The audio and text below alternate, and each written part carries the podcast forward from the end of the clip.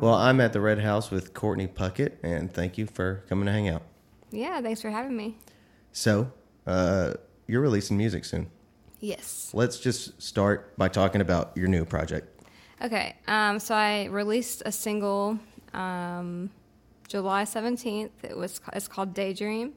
And it's out on everything now. Um, I'm releasing another single in three days called uh, Triangles, and that's um, August 17th. And then I'm releasing an album with both those songs included in the album um, September 17th. So it's all like the 17th. There's no really specific reason for that. It's just to kind of make it consistent. And um, the album release will be at the Meroney Theater in Salisbury. So it's going to be a big event and it's ticketed. My um, husband has a band called Big Break, and they're going to be also releasing a double album on the same day. So we're doing a, like a big event. We're hoping people will come. It's like a 300 seated theater. So yeah, that's kind of the whole thing. And uh, the album's called Out of the Gray, and that's a song on the album. It's kind of like a bossa nova style song. Um, a lot of my songs have jazz undertones or influences to them, but I wouldn't say it's necessarily completely a jazz album. Um, Daydream, I had a review my friend like sent it to some guy in Boston. I don't remember specifically the the reviewer's name right now, but it's on my website, and he said it was kind of like a pop folk song, which I mean it has that like because it's got um bluegrassy stuff to it because there's a violin player and she's so it's just it's kind of all over the place, but I would say that R and B and jazz are kind of the you know, the center of it. So, yeah. Yeah, I feel like you should come up with some sort of like weird mystical thing for the whole 17 thing. I know. Yeah. I should. Well, and I've been calling it dreamy jazz because um, the, uh, I, I just kind of feel like it's kind of flowy and um, so that's kind of what I've been calling it. So I don't know if th- that could relate to that. Some, I don't know. Some overlap in there somewhere. Yeah. So so why jazz and R and B? Like how did you end up with those flavors in your music? Um, so there's a lot of things, I guess. Um, I've been playing the guitar since I was 12. I've been playing music a little before that. I was in band in um, middle school and high school. I played the clarinet. Hmm. Um, and then I was in jazz band in high school. I also played the tuba randomly.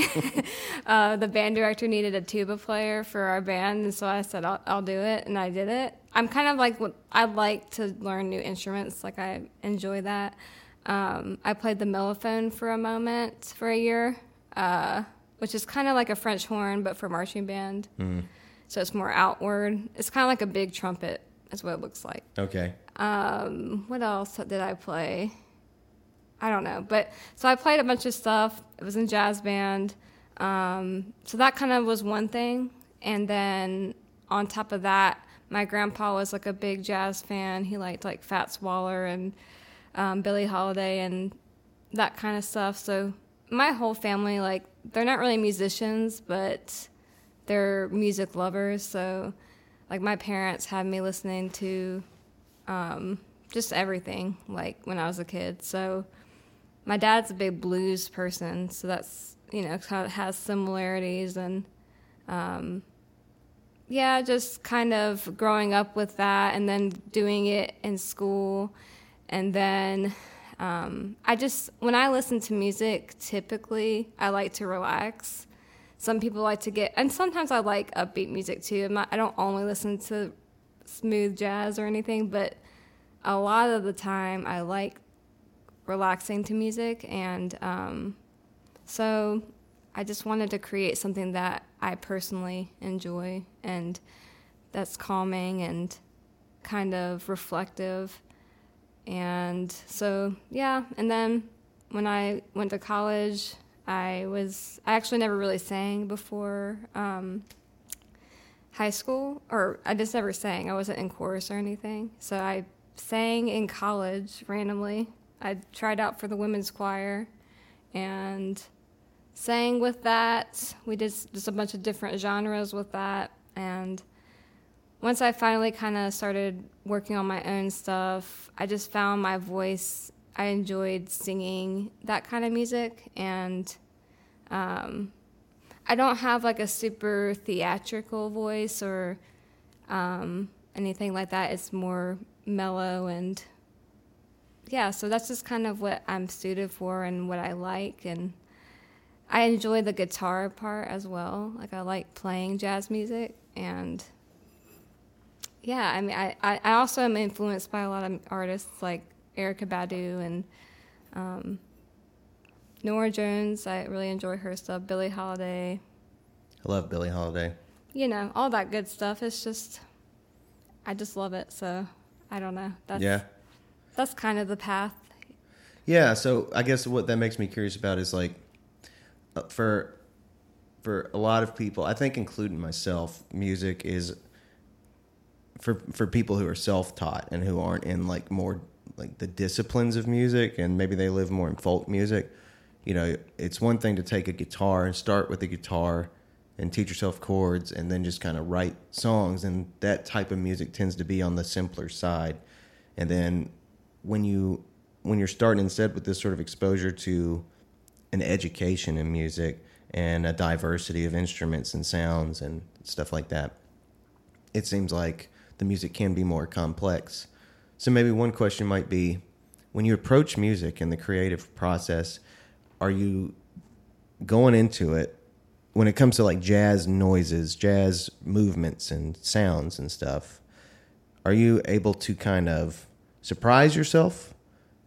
Is it is it is it like what is the creative process like with that education in there? Like is it like you can kind of predict what you're doing and it's mathematical or is it sort of like you're still like discovering sounds and discovering noises that you want to use and stuff like that?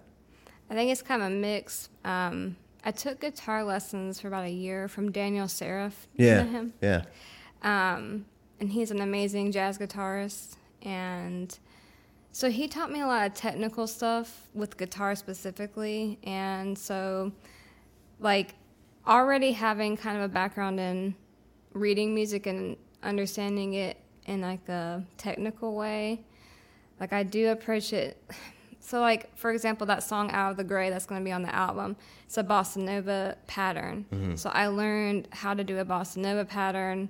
I learned, you know, how what goes into that. I also learned some bossa nova songs before that. Um, there's a song called "Este Seu Olhar" that I learned that has like 16 chords in it, and it's in Portuguese. so like I just like I like to get influences from other songs as well to get ideas of how to technically approach it. But then at the same time, I when I write like lyrics and stuff like that, I just kind of am free with it and just let it happen. Like if it's if the moment strikes when I'm inspired, I usually just pull out my phone and put it in my notes and then save it for later, whatever. And um, yeah, so some of the songs it's like I'm gonna use this pattern. I'm gonna I'm gonna approach it that way. But then like some songs, I'll start with a concept or the lyrics or the sound I'm going for, and just kind of hash it out. You know, so yeah. it could go either way. You know. Do you speak Portuguese? No. Do you sing Portuguese? I sing in Portuguese for that one song. um, I speak a bit of Spanish, so I do sing in Spanish sometimes. I like to sing in other languages. Um, I sing a song in French.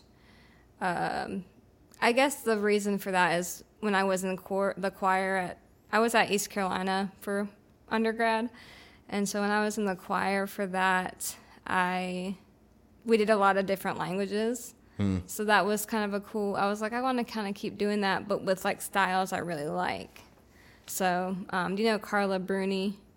Mm, I'm not sure. She's a French singer, and um, it's just very beautiful. And I'm like, it's just such a cool language, and it's fun to break that out. And people are like, "What's happening?" Yeah. They're like, "Wait a minute." Yeah. I don't understand what she's saying. So Do you just speak some Spanish from like school and stuff? yeah, um, just from school, and um, we take some took some vacations to like Guatemala and El Salvador, and I love those countries. I think they're beautiful, and I have some friends out there, and I don't know. I, Yeah. w- I actually, my friend that lives in Guatemala, I was like. I had like a random dream about her, and I was like, I had a dream about you. And she was like, Well, you need to come. You haven't been in a while. You should come visit. And so I was like, Maybe I'll just book a few shows down there and like make a whole thing about it. Yeah. That would be cool. Yeah, So, it would be. yeah. So, how do you? I mean, I tried learning a song in Spanish for a wedding once, and just couldn't. I couldn't sink it. I couldn't anchor it into my head. Like, how do you go about memorizing words in a language you don't speak? That's a good question. Um, I like listen to the song a lot first. Like I'll be in my car and I'll just listen to it over and over and over and over. That's the first thing. Um, I look up the lyrics and then I break it down in sections. So um, I might practice two lines a day or something like that. Um, and sometimes if I don't practice it for a while, I'll forget. So if I don't play it out, um, I will forget it. So I had to play it a lot still, you know. That the French song I do, I I just remember because I've played it so much. But like that Portuguese one is still, I still have to revisit the lyrics sometimes just to make sure I really have it down. Because Portuguese is an interesting language. I mean, so is French, but Portuguese is like almost Spanish, but it's not. You know, it's mm-hmm. not to me. It almost has a French sound, like Spanish and French. I know it's probably not. I don't know, like linguistically, if that's true, but it has like those like French sounds to it. So it's just, it's just different. And, but yeah, I kind of break it down in sections and try to listen to it a lot and get the ideas. And sometimes I'll even look up if I really don't think I can pronounce the word. I'll look it up and listen to how it's pronounced, and then like write it phonetically on top, and just get used to phonetically how to sound it out. Um, that's kind of been my approach so far, and it seems to work. Yeah, I mean, I'm I'm just I'm kind of putting a map together of you, I guess, in my head because you're like you have all this eclectic instruments that you've been exposed to, and also can manage to go to these lengths to sing and sing these songs in languages that you don't speak. Are you like like super intelligent and stuff? Are you like a super ambitious person? Uh, yeah, I'm ambitious. Um, I have ADHD. I was diagnosed when I was like 12 or 11. Um, and I feel like that plays a big part of how why I'm the way I am. I'm always like doing something. Like I'm I am a musician, but I also do a lot of other things. Like I'm just like I'm always my brain always wants to be doing something. Um, I, I mean, I still relax and stuff, but I just I have to be like interested in something and doing something because I don't know. I I just enjoy that, and I mean, I don't really know like a specific like. I just feel like I think if I'm not doing something, I feel kind of like anxious, hmm. maybe. So I'm just like, well, I'll just tackle this new project and it's fine. Yeah. you know? Yeah. So, one question about music, but then I, uh, I'd also maybe you can help me remember. I want to ask you about the other stuff you do too. But so like, so that's interesting. So so you think this ADHD thing is like influenced your? Is it has it played a role in your draw to music and like the way that you've allowed music to kind of occupy your mind in different ways or whatever? Yeah, um, it's like so. I feel that when you have ADHD, if you're not interested in something, it's really hard to be motivated to do that task. But when you are interested in something, you just go all in. At least from my experience. So like with music, I just like go all in. I hyper focus on it, and I tried, you know, I kind of just focus on like one thing at a time because I, but well, not one thing at like I focus on like for example, if I'm learning a new song, I focus on that for a bit, um, or if I'm trying to book radio shows or something, I will do that all day. Like I'll work on it, you know, like so. My approach to music is kind of finding one thing that I need to do and going for that and making sure it's done and then kind of going to the next thing. And um, because I mean with the business end of music it's can can be tricky for me because um, I just like to create it and I like to perform but trying to book everything and make sure everything's my T's are crossed and that kind of thing can be difficult. So it's good for me to like take a day to just work on the booking or the promotion or whatever. So yeah, it's it. I think it's helpful in some way, in a lot of ways. Like that's just who I am. Um, I think maybe the hindrance would be just sticking with certain things that are more difficult for me to do, like the, like I said, like trying to make sure that everything's booked and dealt with and yeah. Yeah. Yeah, but that's uh that is interesting and I could see how if it has that given that it has that sort of mm, that jump all in feature to it. I can yeah. see how that would be helpful with certain of those tasks. Yeah. That's really interesting. So, what are the so what are some of the other interests that you have that that uh, occupy your your days? Um, I have a lot of random interests. So I'll just tell you a few. Okay. um, well, so I like to roller skate. Okay. Um, I go to skate parks and I roller skate. Um, I do like ramps and drop off stuff, and um, yeah, I do. That's what I do. I have a ramp in my backyard. Huh. A half pipe, and yeah, I um, really. Yeah. Wait, when you, you say some random stuff, roller skate, I'm picturing two wheels in the front, two wheels in the back. Yeah. That's you correct. you wait. you go into a half pipe with a roller skate that has two wheels in the front and two wheels in the back. Correct. I've never heard of that before. I do that, and uh, I have a block on the bottom, so I can slide on the rail. Um, and yeah, it's it's fun. I don't huh. know. Uh, I wear a helmet. Um, but yeah, it's there's a park in Lexington that I love. Um, it's just the Lexington Skate Park, and it's concrete and really cool. And I like to just put some music on and skate around. Hell yeah! Yeah, and I listen to a lot of R and B when I do that. Huh? Yeah. That is yeah. That's really interesting. Like, uh, I feel like I I remember like when I was a kid. I don't think rollerblading was uh, as prominent. And so when we would go to a skating rink or whatever, it was common to see people wearing roller skates. But I don't see that ever anymore. And I don't even hardly see people rollerblade. But if I think about skating, I'm thinking about rollerblading. Yeah, a lot of people are like, oh, those are your rollerblades. And I'm like, no, they're not. Yeah. but no, it's actually coming back into popularity, um, which is cool. Um, there's a bunch of cool people that do some crazy tricks, and I can't do like anything crazy, um, but I just have fun with it. Like some people will like do a backflip out of the thing, and mm. I'm not trying to do all that. I'm just trying to cruise around and have fun. But um, it's just a nice way to exercise and have fun and relax and. I don't know. At first, it was not as relaxing, obviously, because I fell a lot, mm. um, and it was painful. But after the pain stuff. that it, it's it's gotten nice. Um, and I would recommend like if you are going to get into it, get some knee pads um, because you're going to fall on your knees a lot. Mm. So get some knee pads. Did you skate as a kid? I was. Um, here's another random thing. I I worked at Sonic Drive-In. Uh huh. When I was 15. Yeah. So I roller skated for that. I mean, yeah, I roller skated as a kid, but I I feel like that was probably like I owned a pair of roller skates because of that job. Right. And then my buddy, who is a roller derby girl, she, I just had them in my closet forever. And she was like at a show I played at the Lee Street Theater. And she was like, "Oh my gosh, I love that set." And I was like, "Well, I love that you roller skate." And I was like, "I'm so jealous. I wish that I was I could roller skate, you know."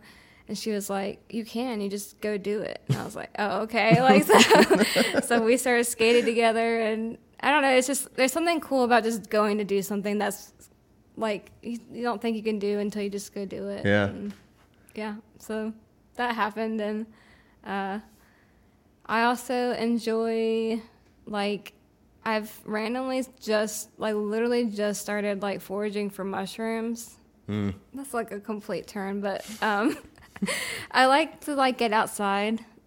I think that's a big thing. I just want to get outside and have excuses to be outside. Yeah. So I like to forage for mushrooms, which I don't do like I don't eat anything. I I just I guess I won't forage for them, but I like to go take pictures of them and learn about them before I start like getting into the edible mushroom situation because I'm not trying to die. Yep.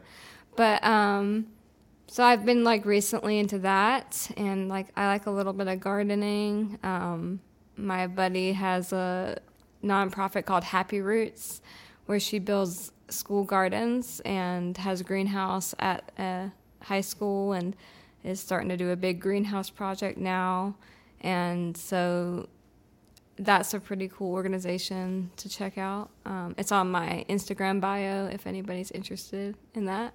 Um, so yeah, I just I like to do things that just make me feel happy and relaxed. Yeah. Yeah. That is fun. Uh, Yeah. The the mushroom thing. I know exactly what you mean. So I I kind of roam around here doing a little of that. Also taking pictures. But yeah, I've heard that with mushrooms, even like for mushrooms, there's like a rule of thumb. Like like you, you have to watch somebody else, an expert, like eat a mushroom before you should eat it, so that you something or other. Yeah. Like you have to. Anyway, because there's so many subtle differences uh, that might not be easy for us to detect if we're not like super skilled in identifying mushrooms or whatever. So I'm like I'm scared to do it, but I'd really love to get into the like growing them on purpose, like Yeah. like doing that for food. That would be. I mean, I love mushrooms. I love dishes that have mushrooms in them, so I might as well. That that's kind of my uh, garden approach. Is kind of like if I can, the more things I can think of that are things I enjoy eating, I want to try to grow as many of those as I can and oh yeah, for sure. work them in. And it tastes so good, like when it's right from your garden. Mm-hmm. Um, it's just better. Yeah. You know, like even like I love the farmers market, like hundred percent. That's like the next best ti thing to your own garden is the farmers market. Yeah. But definitely, like when you just get it right there and you make it, it's nothing better than that. So Mm-hmm. yeah. Yeah. What do you uh What do you enjoy growing out there? Um, I've been doing zucchini and squash. Um, I got I have some watermelon, but that vine is looking a little rough. I don't know if it's gonna make any more watermelon, but it made a couple, so, or it made one really good one. And uh, I just have like a um, raised bed situation, and then I have some big pots with like um, herbs and then tomatoes and what else do I have? I have rosemary, parsley, basil. Um, I've also been interested in getting into like planting flowers, just like for bees and pollinators and stuff, because they're just really pretty and it's good for the environment. So it's just a nice. I don't know. I never was like that into flowers, but then recently I'm like that would be a cool thing to do maybe next year. So Yeah. yeah. And I think they also like if you, I mean, if you use them right or whatever, if you're just in the, if you keep pollinators coming around your garden, you know, then they're also in the area to pollinate your vegetables. whatever, Exactly. so Yeah. it's just smart. It's a good idea. Yeah. Uh, I had a, I had a similar thing with my my watermelons out here have been weird. Uh, I don't know if this is what happened with yours, but I had one growing that got to it's like the size of a softball right now, Mm-hmm. and it doesn't seem to be. I'm not sure that it's getting bigger. And yeah, the, that happened to me. Yeah. That did, Mm-hmm. and that the leaves on the pl- on the vine are kind of crispy. Is there like yellow spots on it? Not that I recall. Yeah. I don't know. Hmm. Did you figure out? I mean, was it just like timing or water, or did you come up with a solution? Or I mean, a uh, uh, you know something to blame it on? I don't know. Like we actually like planted it from a grocery store watermelon seed. Interesting. So I was curious if that was the reason, like because of like they don't really want you to do that. Mm. You know what I mean? Yeah. Um, but it tasted fine, and I'm alive. but I don't know. Um, the only thing I would say is just maybe give it a couple, like a little longer, and keep watering it. Um, but I'm not super expert on it. Did your watermelon Did it did it cease to grow or Mm-hmm. okay? Yeah, so I just like gave it another week or two, and I was just like, I'm just gonna pick it, Yeah. and it was fine. But it was so small. Yeah. I I don't know. Like I'm in a, a gardening network online that I will take pictures and ask questions, and so I think that's a good way to yeah. get help because, um, I don't know. It's harder than you would think. Yeah, it is. How long you been gardening? Um, I started the summer of COVID. Yeah. Yeah. Um, I listened to the um, Lukas Nelson song. you heard that? The um, turn off the news and build a garden. Uh uh Um, I that wasn't really the reason, but it was like a kind of time in my life that I just wanted to like get in touch with nature and I was just I think because of like COVID and everything, I just was tired of the news and tired of the negativity and just wanted to like get away from that. So just started it that summer and um, had a pretty good one. And then um, last summer, not as much, and then I just got back into it this summer. And I did um like I was a teacher. This is going to be a little tangent. I was a public school teacher for six years, Hmm. and I just quit my job in May and started doing music full time. This May? Yeah. Wow. Um, I've been doing music obviously before then. Yeah. As I was a teacher, um, it was actually not a bad schedule because music usually is on the weekends and in the summer, so it kind of worked out. But I was just very burnt out on the job, so I quit. And uh, but anyways, when I taught worked at the school, we had a school garden through Happy Roots, so we did gardens through that a lot. So like that was a big focus was that garden. So i didn't do mine as much at that time. Um, but we did like broccoli and we did like fall and winter gardens. Like i tried to, to sustain it all year. Yeah. Um, so that was yeah that was a good time. That that part of it was cool. Um, being creative was cool but other parts of it were not as good. So i just kind of was like needed to get away from that yeah Yeah. Interesting. yeah and i can talk more about that if you want Yeah, there's a lot to talk about there. Like yeah Um. Yeah, I don't know what what what what do you have on your mind? If I if I just said keep talking, then what where, where would you go? Because I have like different different directions I could go in. I guess. well i did my undergrad in elementary education Okay. and um, I like working with kids. Like I was thinking about doing a kids album in the future, and you know, like I I like that aspect. Um, I think so. I I worked in special ed for two years, and then I when I finished my degree, I did like I was a TA, like an assistant for special ed, and then I transitioned to a full classroom of my own. Um, and at first, it was fine. Like, I felt really confident as a teacher, and I felt like I was doing a good job, and I got a lot of, you know, great um, observations, and everybody liked what I was doing. And I had a I got a grant for a full class set of ukuleles, so I taught my kids how to play ukulele every year. Um, so that was cool, and I did the gardening with them. I did a lot of like stuff like that, like SE, uh, social emotional learning type stuff, like stuff that really will help them. Like obviously academics are good, but I wanted to also incorporate the life skills type stuff, and uh, it was going pretty good. And then my so the year that the pandemic happened 2019 that fall before the pandemic Mm-hmm. i just started feeling anxious every day going into work and um and it was a mixture of things and i i think it's like there's so many things like it's the political end of it the fact that there's not enough funding it starts to kind of weigh on you after a while because you realize like that it's not fair Mm. and uh, then there's like p- the parents you have to deal with some a lot of them are great but there's some that are just really hard to deal with.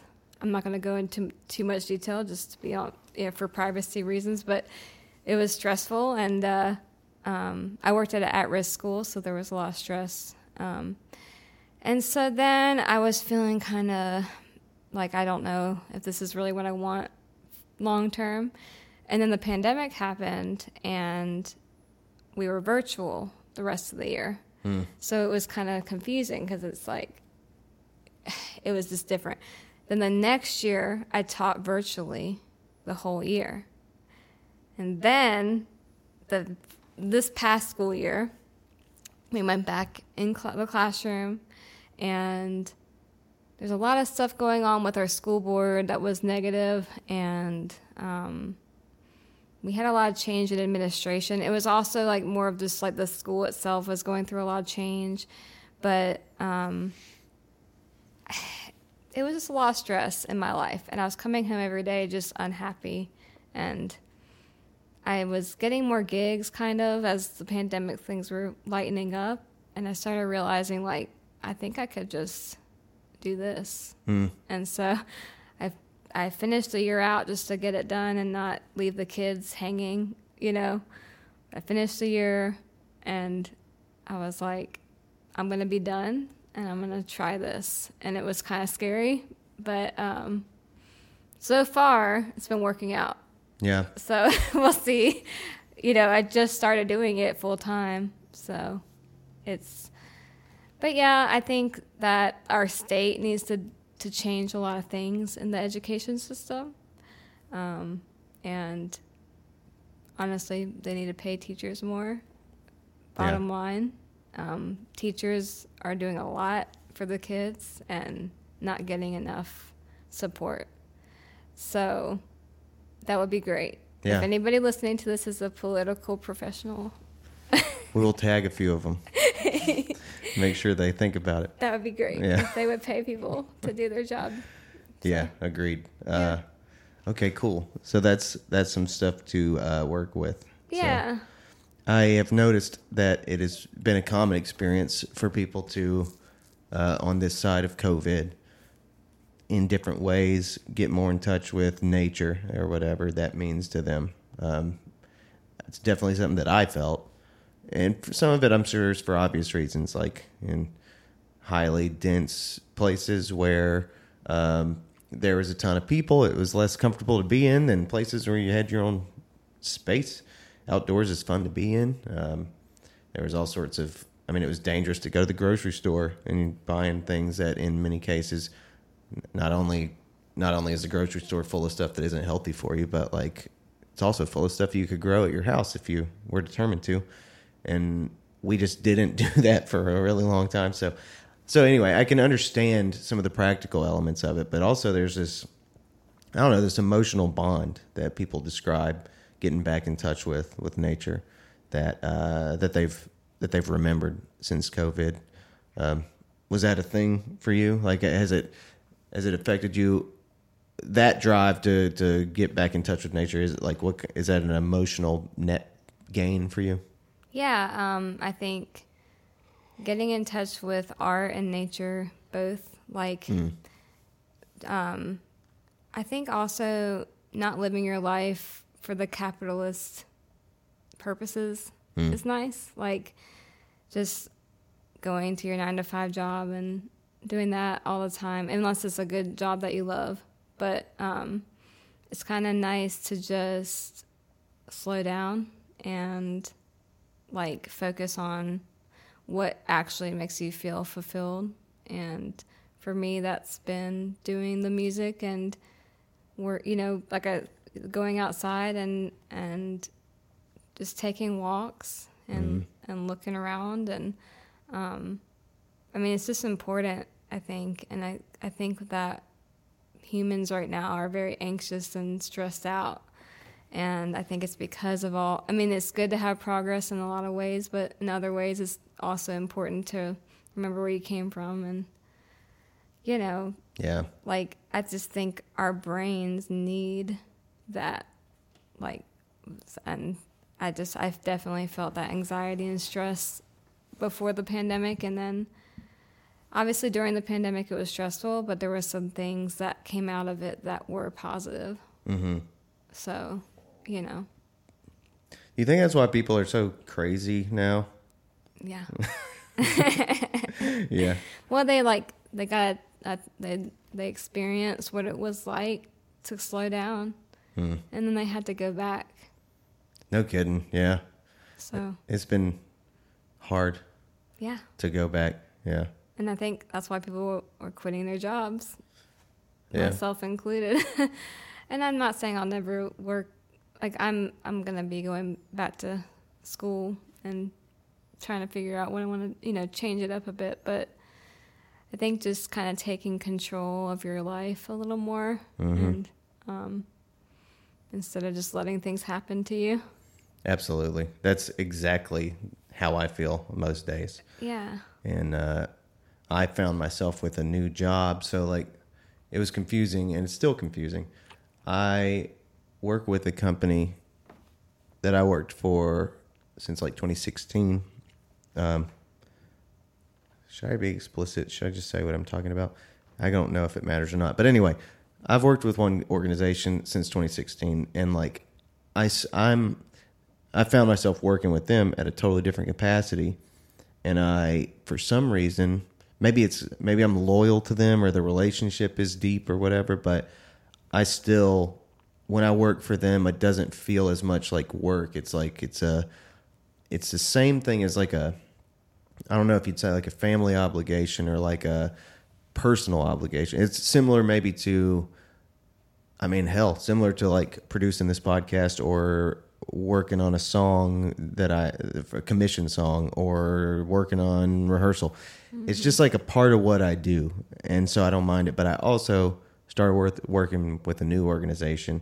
And I'm so, since COVID, I'm so like prickly about being, I don't know, like totally obedient and like giving that giving that like level of control away to somebody Yeah. i'm so unwilling to do that there's something in my mind that's just like never again never again Yeah.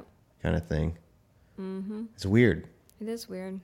But like you said, if you find something you do like, then that's a good, like, I guess, solution to that. yeah Because, I mean, we, we do have to, like, unfortunately, like, work and make money. right that's just part of life. Like, I'm not saying that's not a thing. Um, I just think it's important to, like, find what is going to actually make you feel happy and not just do something because, because, like, with teaching for me, I got a degree and I felt obligated. I was like, you know, I have to do this now. You know what I mean? Yeah. And it was scary to just be like, to like. I think also when you're like pushed away from something, and you're uncomfortable, you ha- you're made to be uncomfortable by that situation. You kind of do have to make a change because change is uncomfortable, but so is staying in something that makes you unhappy. So, you know, um, but yeah, I mean, like my this is kind of random, but my dad he loves his job, like he's like obsessed with it, like he enjoys it. Yeah. So that's great. You know what I mean? Like that's that's what you should do. i think yeah it. Yeah. for some people it's the i don't i don't know what your, what your dad does or whatever but um, for some people i think just having a space in a structure like that in a company that's the addictive thing Yeah. I think that's like a little bit of what it is because I. It's funny because I do two almost identical jobs for these two organizations. One of them I can like dress casually and talk normally, and the hours are like to my liking. And one of them is the total opposite of that. But the work, different level of frustrating. It's like, um, and I think maybe it's the that maybe it's because of the space I occupy in a in the hierarchy where I feel like I'm at the bottom on one of them, and I'm more like relevant to the other. I don't fucking know what the deal is, but I'm I'm fascinated by the fact that the work is so similar, but one of them makes me feel so depleted, and one of them makes me feel normal. You know, Yeah. it's it's just weird. Well, I mean, I think music can even be that way when you're a musician working full time. There's certain things that are more fulfilling than others. True. You know, like sometimes you're just getting through it, and sometimes it's amazing. You know, mm. there's a lot of highs and lows to music as Yeah. well. So it's not just like, to me, it's not a complete solution. It's just trying to find something a little different that I feel I'm gonna, you know, I don't know, just just changing my direction a bit and seeing where it takes me. Yeah, So yeah, I dig it. yeah. Lifestyle of uh, gardening and music. I feel Yeah. like that's like a thing now. yeah, I think so. Do you know Emily Musolino? uh uh She does like she's a um out of Durham, I believe. Yeah, Durham, and she does like she's amazing, really great musician. But she also, you know, does the gardening, and I feel very like connected to her because, Hmm. yeah.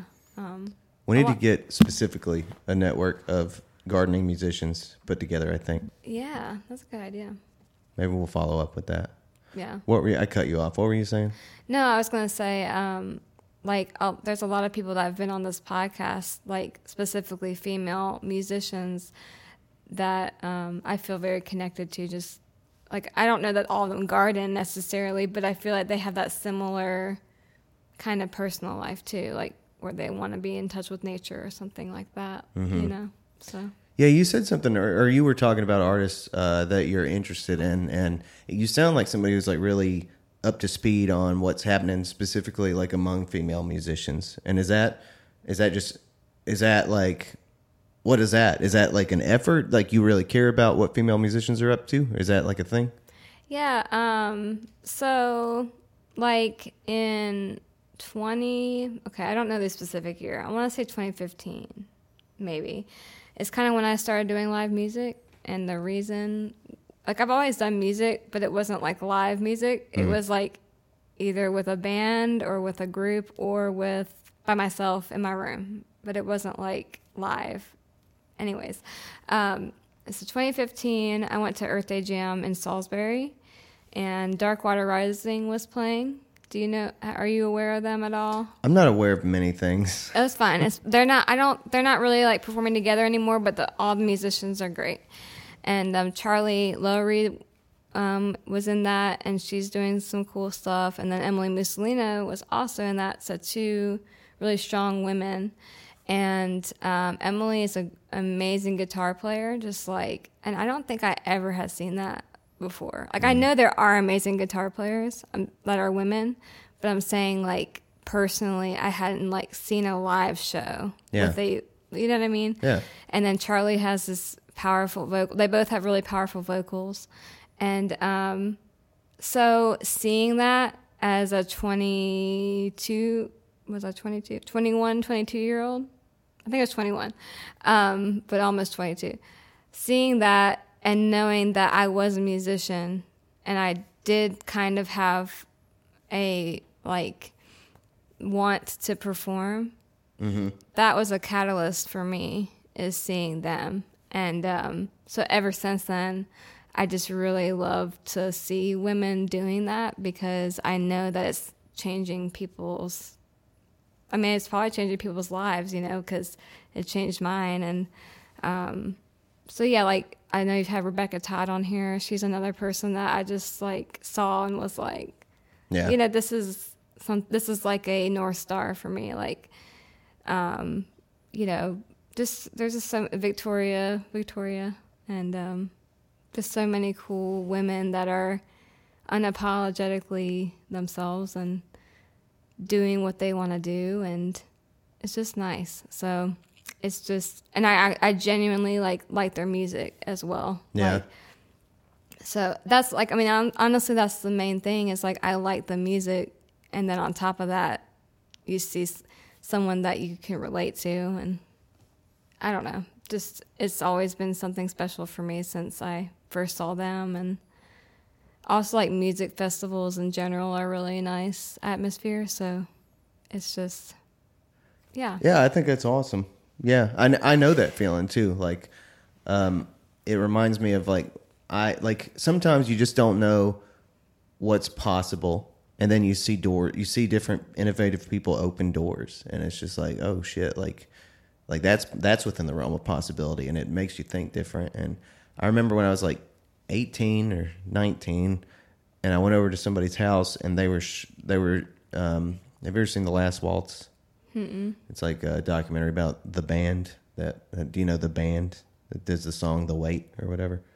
Um, you might care about them, but anyway, Levon Helm, who's one of my music heroes, he was the drummer in the band as well as like I mean they were they kind of tra- traded music traded instruments occasionally, but anyway, it was the first time I'd ever seen somebody with a really aggressive southern accent voice playing drums and singing at the same time. And it was on this documentary and he was playing drums and singing and I just was like mesmerized by that and I was like I didn't know you I, like I knew I was capable of that, but I didn't know that you were allowed to do that. And you have these rules in your head like like some sound man will laugh at me or some guitarist will laugh at me if I suggest like that that I would play drums and sing at the same time. And I saw him do it and it just I was just like, "Oh, wow." And for my introduction into rock bands kind of was that like I I was a singing drummer and Yeah. it was you know that was a huge moment for me. It was just like, "Wow, I didn't know that I didn't know you were allowed to do things."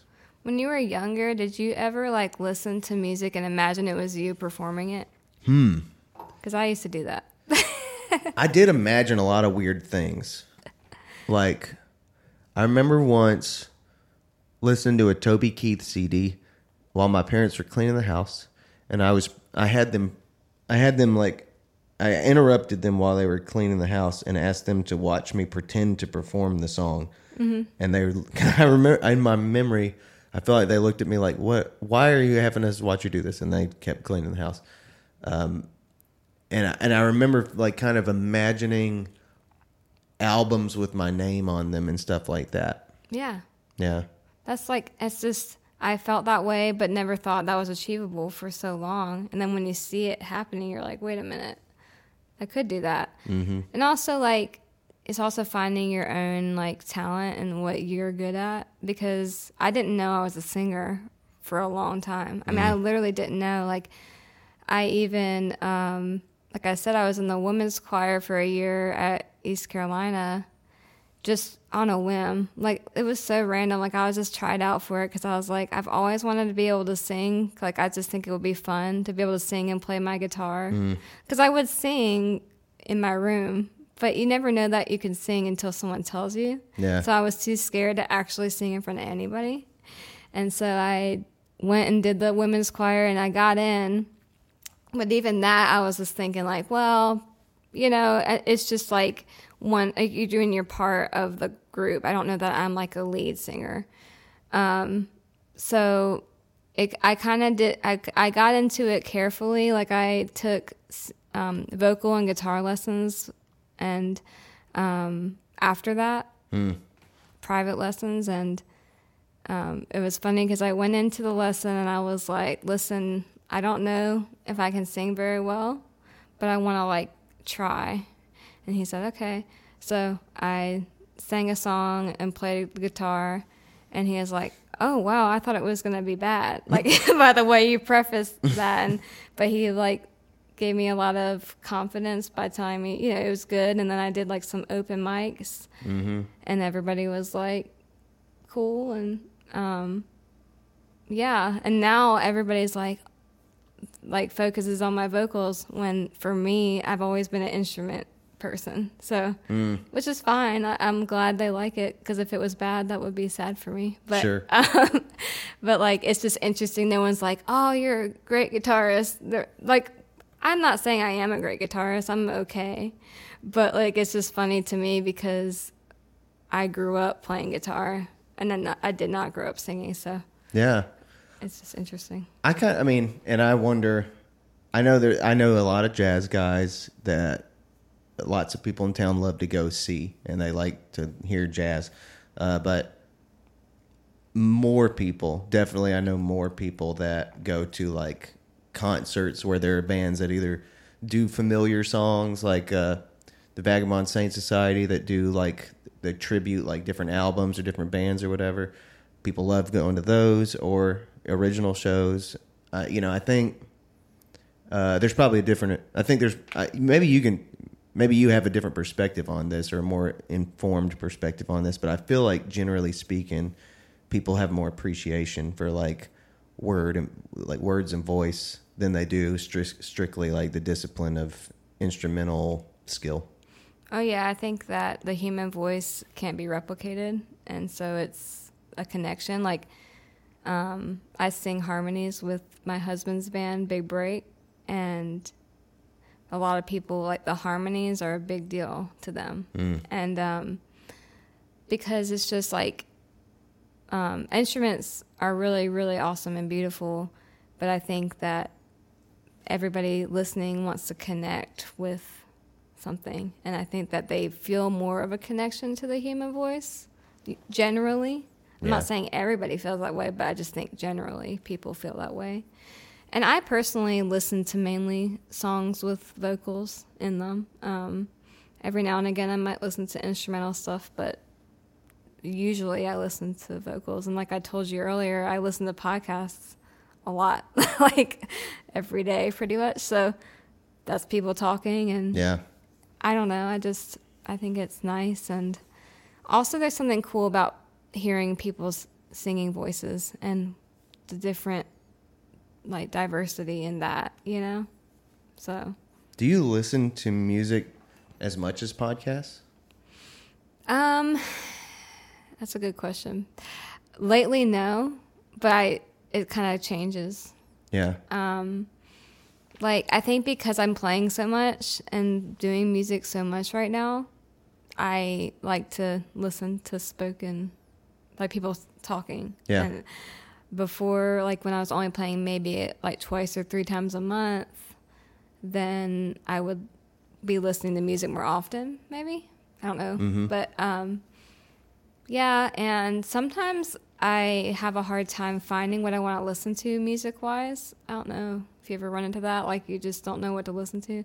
And um, especially when i'm driving i don't want to be looking through stuff when i'm driving. So Mhm. i'll just put on a podcast and it's just easier but like literally the last couple of weeks i have been like trying to save more local or regional artists in a playlist and just like listen to that. Yeah. so i'm like consuming more stuff that i can like be inspired by or enjoy or whatever you know? But like yeah lately i definitely have been on the podcast wagon.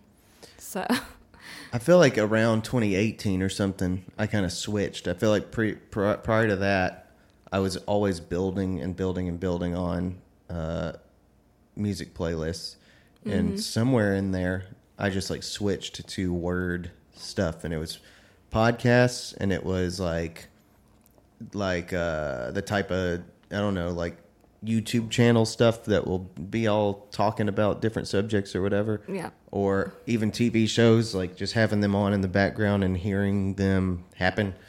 Um, and I don't know why. And I noticed, I noticed like weird phases, like um, during quarantine phase when I was like taking down a barn. Then I started listening to music heavily and having like really emotional reactions to it. But um, it feels like something like there's an emotion I associate with music that is pleasure and that is something that I don't pursue as much as I do with word stuff. And I don't know if that's like emotion versus intellect or like happiness versus seriousness or like like glee versus uh, glee versus I don't know purpose or something like that. I don't know what it is, but there's some. It seems like there's something going on in my psyche that is making me actually prefer usually to listen to like word stuff rather than music. yeah do you feel like with when you're with people you listen to music more like if Yeah. you're with a friend or something Oh yeah, hundred percent. because I feel that way. Like if I'm driving, like me and my friend, she came with me to a gig, so she rode with me, and we just listened to music the whole way, and we're like jamming out and just having a good time. And I don't know, it's like I feel like less social than I used to be. Mm. Maybe like I don't hang Yeah. out with people as much as I used to. So I wonder if that. Do you and your husband listen to a lot of music or more making music? Um, we listen to music, um, but no, yeah, we probably just make music more, to Hmm. be honest. And we will perform together sometimes, and like do like a duo, just me and him.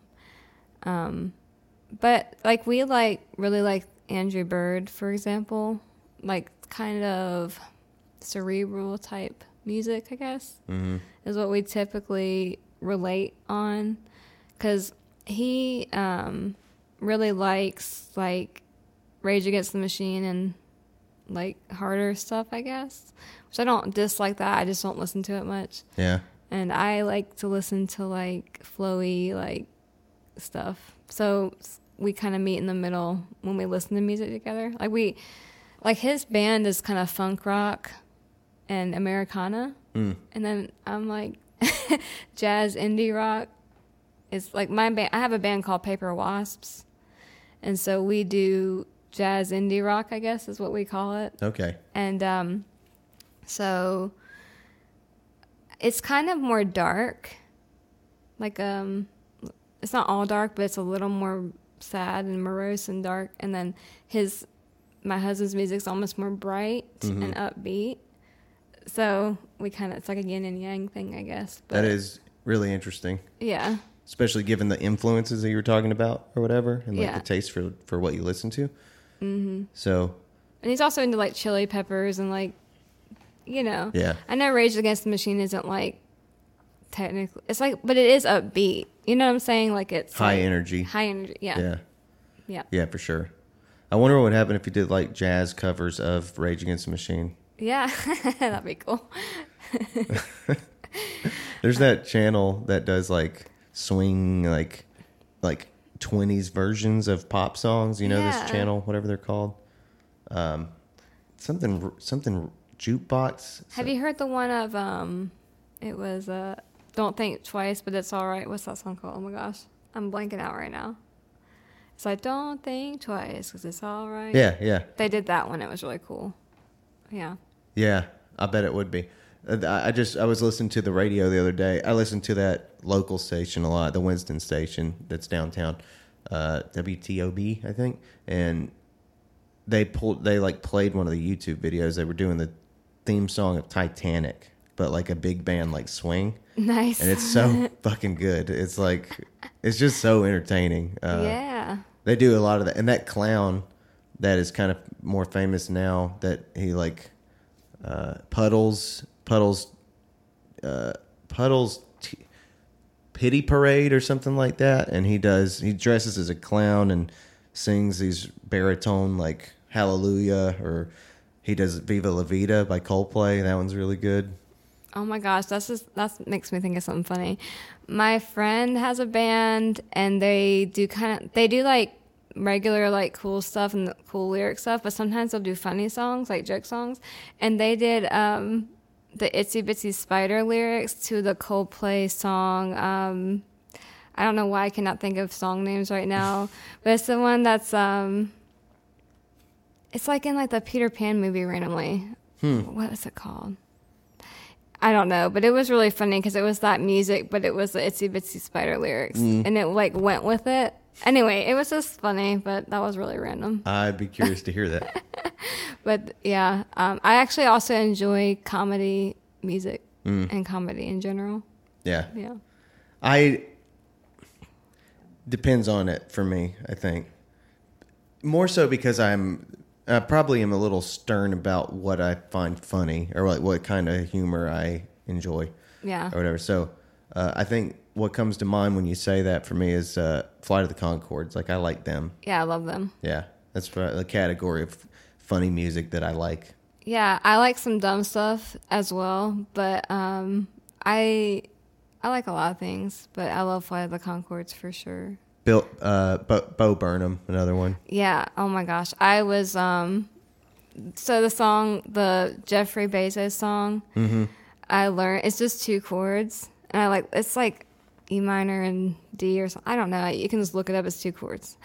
And I was like really tempted to just randomly pull it out at a show like Yeah. that they wouldn't like it wouldn't make any sense to play it at the show because it'd be fun. And that's why I think it would be funny. Yeah, But I haven't I haven't got the courage to do it yet, but I've- keep you updated. I've wanted to figure out if it was possible. Of course, it's possible, but I have attempted once or twice to play with uh, trying to do a cover of that big song from it from uh from inside uh the um get your fucking hands up that yeah.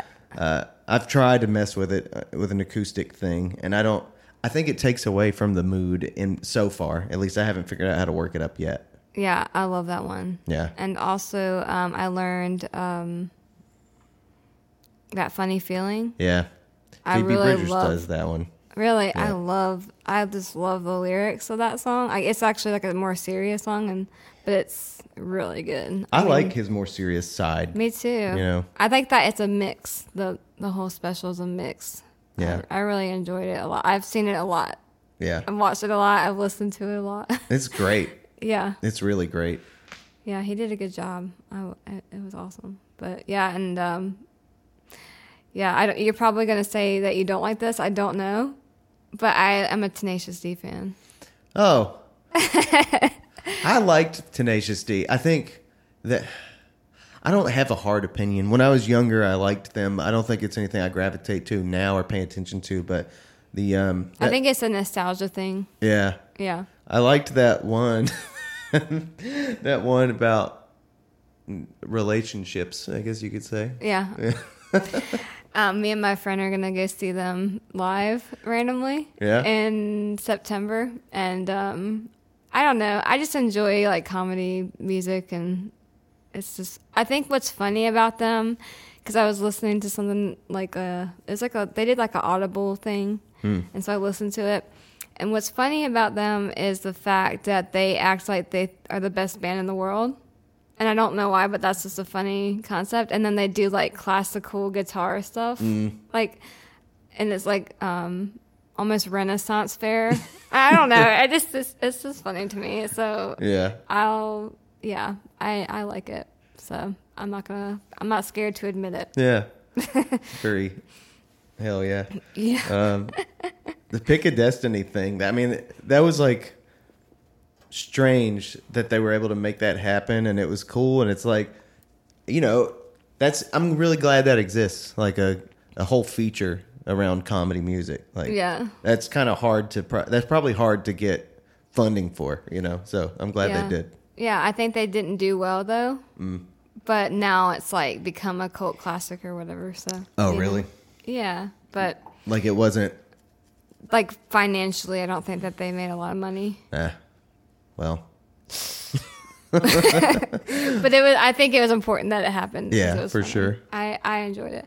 But like, if you think about it, things like that probably did set up the stand-up specials and stuff for success. Like a full hour or more of comedy. Yeah. I don't know.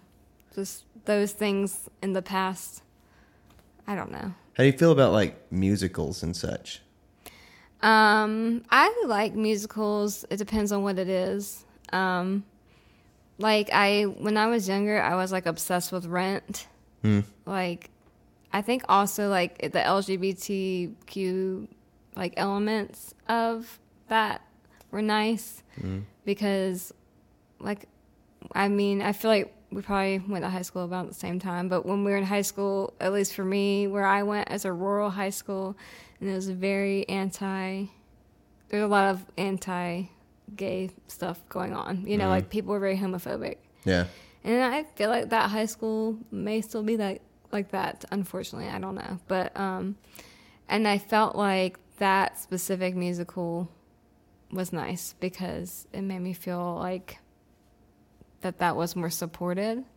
And um because i i don't know. I just it's it's it's really unfortunate like whenever i was growing up that it was very negative still you know. I mean things are there's progress obviously but now i feel like there's so much more like progress and people feel more like it's almost negative to be homophobic I, I i feel i mean i know there's still stuff going on but I do think it's gotten a lot better from when I was growing up and but I do feel like musicals have a lot of cool like ways of supporting like social movements and stuff. So there's that. Um I don't like I don't know I don't listen or watch a lot, but you know, Yeah. we went and saw Wicked a couple of months ago, and that was cool. Wicked. I've heard of that, but honestly, don't really even know what it is. It's like the Wicked Witch of the West Ah. story, and it's cool. I mean, it's it's really good music, and um, and we saw Hamilton kind of recently too. Hmm. My mom is really into musicals, so like she'll like buy us tickets, and then I'll just go. Yeah. so that's cool. Yeah, you know? that's fun. So she's, and I'm not saying I'm not into them. I just don't like seek them out as much as maybe, I don't know, some people do. What about you? No, not as much. I mean, uh, only sometimes. Like for me, it's probably most musicals I probably don't love, uh, but there's a few exceptions that that I can get down with. Um, Yeah. and it's usually because I don't. I love the immersive experience of of the like emotional singer or the soul singer or whatever. And it was like from a word from a term you used earlier. It's like theatrical singing doesn't. I don't connect with it for some reason, and so Yeah. like I think of performances of the past, performances that I can think of, um, and and maybe it's not fair for me to exactly explain it that way because like I don't know. You think of like I think of a movie like White Christmas, and they there's some like serious emoting going on in some of those performances, and it doesn't matter that it's a it's a story or that it's a movie or that it's like around the idea of a play or whatever. The the songs they sing are super convincing, and so that's an example to me of where I'm just like wrong about this.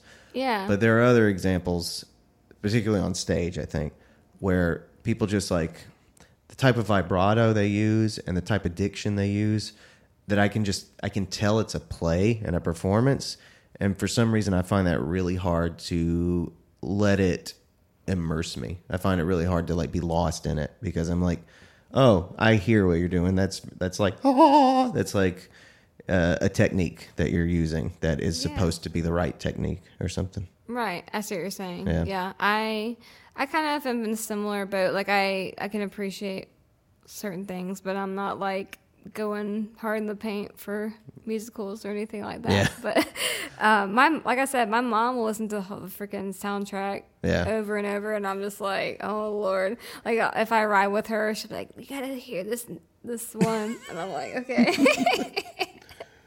but yeah, um, I can think of a few that have hit me hard. I, I did like I liked the music in Sweeney Todd. oh yeah, that was I love that one. But see, like, like I like dark exactly. stuff. Yeah. So a lot of musicals I feel like are kind of like upbeat, Mm-hmm. and that's a nice like dark kind of vibe. Yeah, it's real twisted and fun for that reason. Like there's Yeah. songs about meat pies being made out of humans. Like that's Yeah. super fun. Yeah, it's fun. Um, we love that. Yeah. and it's like I don't know what uh I can't think of her name. Tim Burton's wife, that that big actress. Helena Yeah. Bonham Carter. Yeah, yeah, yeah. I don't know what her history is. If if it, if it consists of a lot of singing, she sounded like really natural singing. It was it was weird to hear Johnny Depp singing. Uh, some of the other people were very obviously like they're. Oh, Alan Rickman though. Which one was he? He's um. You've, have you seen the Harry Potter movies? Yeah, He's yeah, yeah, Snape in Harry Potter, yeah, and he had the low like yeah. That was good. voice. Oh my gosh, I didn't know he could sing like that. The Pretty Women song was great. Yeah. Yeah. Oh my gosh. Yeah, there was awesome singing in there, and John like hearing Johnny Depp sing was interesting. Um, I didn't enjoy, so like, uh, like Les Mis was fun, and it like, uh, what's her name? D- damn, why am I so bad with with female I've artist been- names today? I've been bad with song names, so Anne it's fine. Hathaway, I believe, wasn't yeah, it? Anne Anne Hathaway. Yeah, yeah. I actually never saw that, but It- yeah. I didn't love the movie, but I didn't love the adaptation or whatever. But Anne Hathaway's part is stunning. It's like truly stunning. But Yeah. uh, I didn't enjoy hearing Russell Crowe sing. Hugh Jackman di- didn't really give it. Didn't. It wasn't the same in that way. Like I couldn't. I was like almost distracted by their voices, unlike these other characters in Sweeney Todd, or if you watch fucking uh, uh, Sound of Music or something. It's just like flawless. Well, like um, even the Rent adaptation was all actual Broadway singers, Mm. so that was kind of nice. Like that they were, but you know, I can see now it can be seen as kind of corny, but it was special to me, like especially as a young person. you Sure. know? I don't know. Yeah. I mean, I'm still young, but um, you, you know, but like in high school when you're, I don't know. Yeah. So, yeah, I don't know. I, I'm, I'm fine with it. Like I think it's cool. I actually think it would be fun to be in a musical Mm-hmm. because I, um, like I, I say this lightly, but I was a I was a dancer from when I was three to eighteen. Mm. That's a long time. And it's a long time, but I don't want anyone to have any expectations. You know what I mean? Um, I I can do choreographed dance. That's like I've have mirrors in front of me, and I've practiced in front of mirrors for like months. okay. Okay, I don't want to people to think I can like bust it out. Gotcha. Anyways, You don't want people coming up to you on the street saying, "Hey, I heard you dance. Do it now." yeah, they'll come up to me on the street. yeah. Um, but uh, what was it? Yeah. So I feel like it might be fun to dance as like a background dancer, you know, yeah. and then sing the background part. Yeah. That to me seems fun. So I see why people get like obsessed with it, you know. Yeah. But I don't have time for that. Yeah. So sorry. I would like to write one. I think. I think I I could handle writing them. I wouldn't. I don't think I could like direct them or whatever because I wouldn't want to be around the people singing properly. Yeah. Um, maybe I don't like. Maybe I just don't like proper singing. I don't know. But anyway, uh, well, you probably like my singing then because it's definitely not proper. yeah, I do. I, I mean, like soul singers and stuff uh, are just my favorite. Like people who use their voice really aggressively tends to be what I enjoy a lot. And yeah. you know, like I don't think I don't know. Sam Cooke is one of my favorite vocalists of all time, and like I'm sure I'm sure a teaching instructor would hear what how he makes his voice sound like that and would be like, "Oh, this is the damage he's doing to his vocal cords." But I don't give a fuck. He's just like he sounds fucking great. So Yeah, for sure. Yeah, I'm like, um, like for me, I did like the lessons, but it was very like, I wouldn't say it was like proper training or um, that that sounds bad. Like the guy, he, the person I worked with was great, but I'm saying it was more like just to get me used to singing the way I want to. yeah, I guess. So it wasn't like like we didn't do like special techniques really as much. It was Mm-hmm. just more like let's learn how to sing the song the way you want or I guess. Yeah. I don't know. like vocal coaching or something. Yeah, that's exactly. yeah, I Yeah. hear that. Yeah. Yeah, so I think I could write like I think it would be fun like well, I guess I shouldn't spout off my ideas before they're out, but I do have ideas in my mind for writing projects that I think would be cool and some of them could consist of original music and so I could see me taking that on at some point, but I don't think I would want to I don't know if I could perform that way. I don't know if I could do the whole acting thing and, Yeah. and like kind of like being the character that uses music as a part of being a character. That's why I was thinking like a background would be fun. Mm. Gotcha. I've never acted in my life, so I don't know that I can act, but I just like the idea of just dancing and singing in the back. Yeah. but um which is yeah because i'm i'm a writer too like i feel like usually people like my voice I, I would say like if you like rated me on what i'm good at it'd be like vocals writing guitar and then performance i'm not like a huge performer i'm kind of like I mean, I I dance, so you would think, but I, I don't I don't really like perform. Like I'm not really like doing anything crazy. I'm just playing my songs and, um, you know, so I feel like doing like a theater thing where you're like acting and like being in the front and doing all this stuff might be difficult for me. Yeah. So Yeah, I also think like that skill set is for sociopaths or something. Like there there there's something wrong with actors, man. I'm saying. I don't know how they do it. Like, well, yeah, it's just like how can you completely fake an emotion or Yeah. Why do you want to be good at that? yeah. What do you use that for otherwise? Yeah. And the, so yeah, if you're friends with the actor, you're like, are you being for real? Mm-hmm. I don't have any actor friends, but well, Yeah, that's a lie. I do have friends that are that were actors, like a bit, like for theater and stuff, but not like. I don't know. I don't have a lot of friends that are actors. but- Yeah. I, I think it's hard to have friends that are actors because actors are bad people. They're horrible. I'm like taking swings at actors right now. I you're gonna you're gonna lose some listeners. If it's actors, I'll risk it. yeah. I don't know why I'm being like that. Starting a damn civil war within the arts. Well, it's hard because when you're a musician and you're supposed to be performing and getting people's attention, but you're like a freaking nerd like me. Like I just am like you're not like flamboyant and Right. like I'm just like, hey guys, like here's the song. Like I, I don't know how to like be like super. I don't know. Yeah. I noticed something the other night. I played a show with this guy, Kenny Roby, and uh, it was interesting because my set throughout, I do the banter thing. I'm not the most charismatic person on stage, but you know, I just whatever. I talk to the audience, and sometimes they laugh, and that's always super fun if I'm if I'm trying to be funny or whatever, or if I if I say something I think is funny. And then Kenny got up there, and it was like he had all these crazy stories and crazy bits he would do, Yeah. and then like sometimes it felt like the show was forty percent his bits talking, and then like fifty per- or sixty percent music. Mm-hmm. And he even commented on that at one point and said something like, "You know, really, this is just a this is this show. My show is like a bunch of this material with some songs peppered in, and it was almost like he's a stand-up comedian that that plays really serious folk songs or whatever."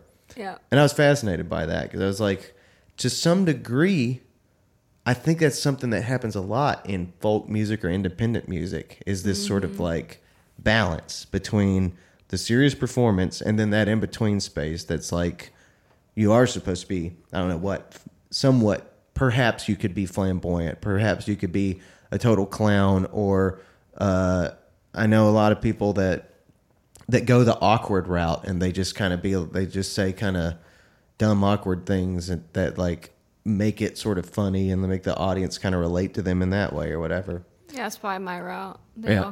route. yeah that's a lot of people Well, I I don't even know. Like I it is my goal. Like I try to set little goals for myself as far as like music goes and one of my goals is to be a little bit have a better stage presence.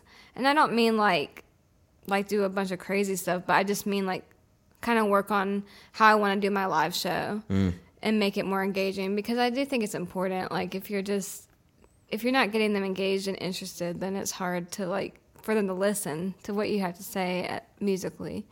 So it is good to get them engaged Yeah. for sure. Like I don't think that that should be like looked over, but you know, like I was at um, Little Roberts in Concord. It's just like a little dive bar situation, but I don't I don't know why, but it was just like my my banter that night was randomly going really well, and um, we were just talking about like TV shows with the audience, and I don't know, it was just kind of a nice moment because like we were just ha- I was just having conversations with the audience about like random stuff that I liked and, and it was actually kind of cool. I was like maybe that's a good angle just like being who I am and Yeah. being authentic in that way. But i think that's what they they like the most and can detect the most honestly yeah.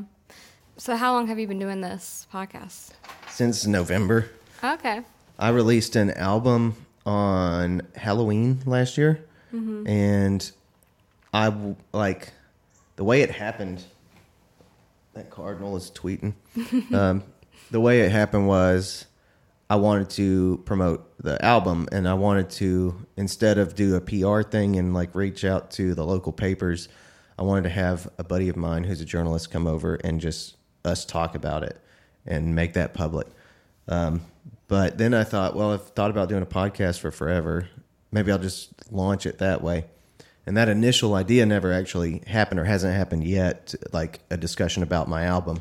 But whatever. I launched the podcast eh, on November 1st uh, last year, and I've been doing it for, I guess, about 40 weeks now. Cool. Yeah. How'd you find out about me on just through like social media and stuff? I think so. Yeah, I was just like uh I was like going through a bunch of local artists following them and and like spreading word about the podcast, and then you were probably one of the people that came up, and I was like, cool. There's one I don't know. That's cool. I'm glad that I showed up on Yeah. there because I'm like I don't know if anybody's seeing this. No, I'm just kidding. I, it's it's go, social media is going pretty good. Like I feel like I've been trying to like get my life together and just push my stuff out on there.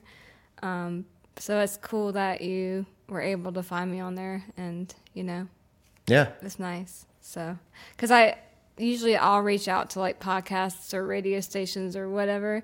So it feels good to for a podcast to be like, "Hey, will you come on there?" And I'm like, "I've made it. for sure. I yeah. did it." I'm gonna. I mean, you know, I want this to be a space where when there's activity in the state, like your new album or whatever, like where where there's something in the music community that's kind of happening that's fresh and you know uh, out of the ordinary.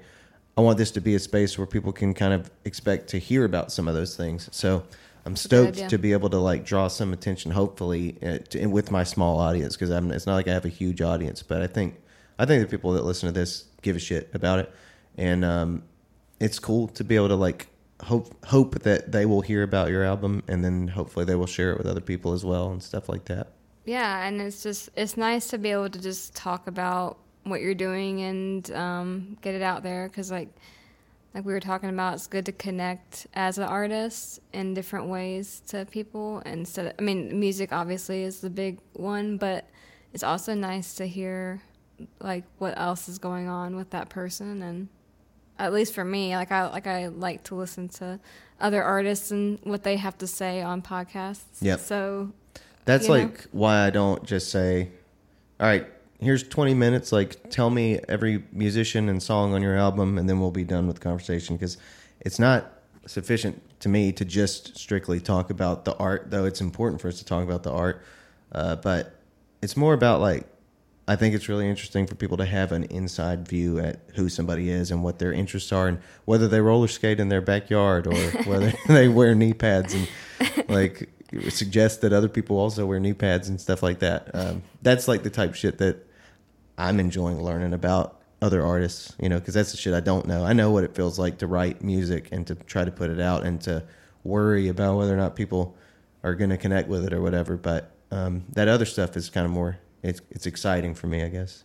Yeah, and you know, it kind of shapes how you're going to approach your art too. So, you know, Yeah. it's, it's good to know, and I, I think it's also interesting to hear like how people got to where they're at, or you know, get some inspiration and stuff like that. I don't know, but Yeah, so I will ask this though: Was this this isn't your is this you've you've been involved in other projects? Is this the your debut album as your solo person?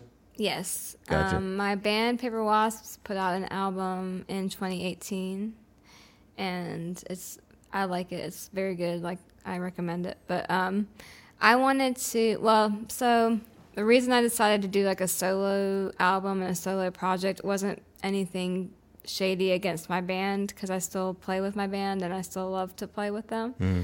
It was because I had this idea to kind of maybe go out on my own and do music as a job. Like that was kind of the premise of it. And so, but then the kind of pandemic happened, and just that wasn't like a real thing that could happen at that time. And then once things started happening, um, I was like, okay, like I need to be able to do something like a solo project because you, I'm sure you know, like when you have a full band, you can't always play every gig. So Yeah. it's just hard to make money like that, like consistently, um, unless the band's all willing to tour and do Yeah. all that, which is um, it is realistic for some people, but with my band, it's just not realistic to tour um, like a big tour or anything right now. But with my solo thing, I could technically tour once things happen, you know? So it was just more of a choice of being able to do it more full time. Mm-hmm. Um, and the album is like completely produced by me. So it's definitely like kind of, is, it's exactly what I wanted it to be. And so that's pretty nice. Um, Hell yeah. and it really features what I want it to feature. So and then like the lyrics are all I wrote all the lyrics and stuff, obviously, and um, put on musicians on the album that I really love, and yeah, Daniel Serif's on a song, by the way, and yeah, I just I wanted it to be something that I was able to just control kind of completely. I don't know. Yeah. Um, just to try that out, and it worked out really well, and it's I'm really proud of the album. So, and a lot of people, I've gotten a lot of good feedback on the first single, Daydream. Like a lot of people have been really cool about it. Um, and yeah, so Hell I, yeah! I think it should be fine. Should it should go well. I don't know. Did I you- like it. Did you engineer the whole thing? no. Um, I went to Snug Records in Faith, North Carolina. Okay. Uh, it's in the middle of completely nowhere. Um, he has a beautiful house out in yeah, like the middle of nowhere, hmm and a studio, and it's like just it's just a beautiful studio, and it's he's very chill, and lets you kind of do what you need to do, and you don't feel a lot of pressure in the studio Yeah. which I like. Um, it took me a year to do this album. Um, it's six songs. So like, if you went to like a studio where you're like pushing it to, you had to get it done in like a weekend. hmm That to me is really stressful. Yeah. But I also don't want a situation where it's going to take me two, three years. so it's a good medium. Yep. I've been in both those situations. Yeah, me, Yeah. me too. So, um, so I just didn't want that for myself. I didn't want too much pressure, but I wanted a little pressure so it would get done. Yeah. But um, yeah, and that went. I mean, he is awesome. He engineered it and mixed it, and then I got it mastered at Studio B in in Charlotte. My my main audience is Charlotte and Salisbury right now. Mm. Um, and but I'm starting to branch out to other places, and um, but yeah, it's it's been a cool experience. I have a violin player named Carrie Webster who's on all the tracks, and she's like so good that it makes me feel like inadequate, you know, which is a good thing, I guess. Mm. But she's like really good. Yeah. Um, but she is classically trained and she actually primarily does bluegrass. I think I kind of mentioned that a little bit. So like it almost some of the songs kind of have like almost a bluegrass undertone in some parts, Mm. but it's like nice though. Like Yeah. I, I like the way it came out, and um, like I wouldn't have worked with her if I didn't think that that was a cool like element, you know. Yeah. And so she's awesome. And then her husband plays upright bass, and he did the upright bass parts in all the songs. And um, yeah, like we just had a bunch of really cool musicians come on to there. I have a guy that rapped on one of the songs. It's like an R and B tune, Hmm. and that's called Triangles, which will be out in three days. Um, and it's gonna it's just very like smooth and chill. That song's about I read a book called Euphoria by Lily King and it's like a book on this anthropologist lady. And I like the idea of and she like had like this love triangle in the book. And so I liked that premise of being out on an anthrop like being an anthropologist out in the field and like having this weird romance situation. Yeah. So it's kind of like a dark song, but it's that's kind of what was the inspiration for it. And um, I don't know. I just like to write songs that that are either based on other art that I like or based on something I'm experiencing. You know. Yeah. But, um, so yeah, it just has a lot of cool people on there, and it's gonna be it's it's nice. I think people are gonna enjoy it. So Awesome. yeah. Well, I mean, I think that's a great place to leave people hanging. I think, uh, I think, uh, yeah, I hope people will go check it out. Um, I think, I mean, this this will be out tomorrow, so uh, we'll do what we can to tag your stuff and like make sure people go anticipate your new single coming out and check out the old one. So, Yeah. uh, hell yeah, I look forward to hearing the whole album. Yeah, thanks so much for having me on here. Thank you for coming for real, and Yeah. uh, I don't know, we'll keep in touch. If you need an interviewer for your um to talk about your album, just let me know. Okay, I don't know that I'd be any good, but if you need a person to talk to, just bounce some ideas off of. Sure, I'll give you a shout. Absolutely. I don't know. Yeah, I need to probably think about releasing one one of these days. Oh well. well, Well. yeah, thanks again. Yeah, thank you. Um, all right. Cool.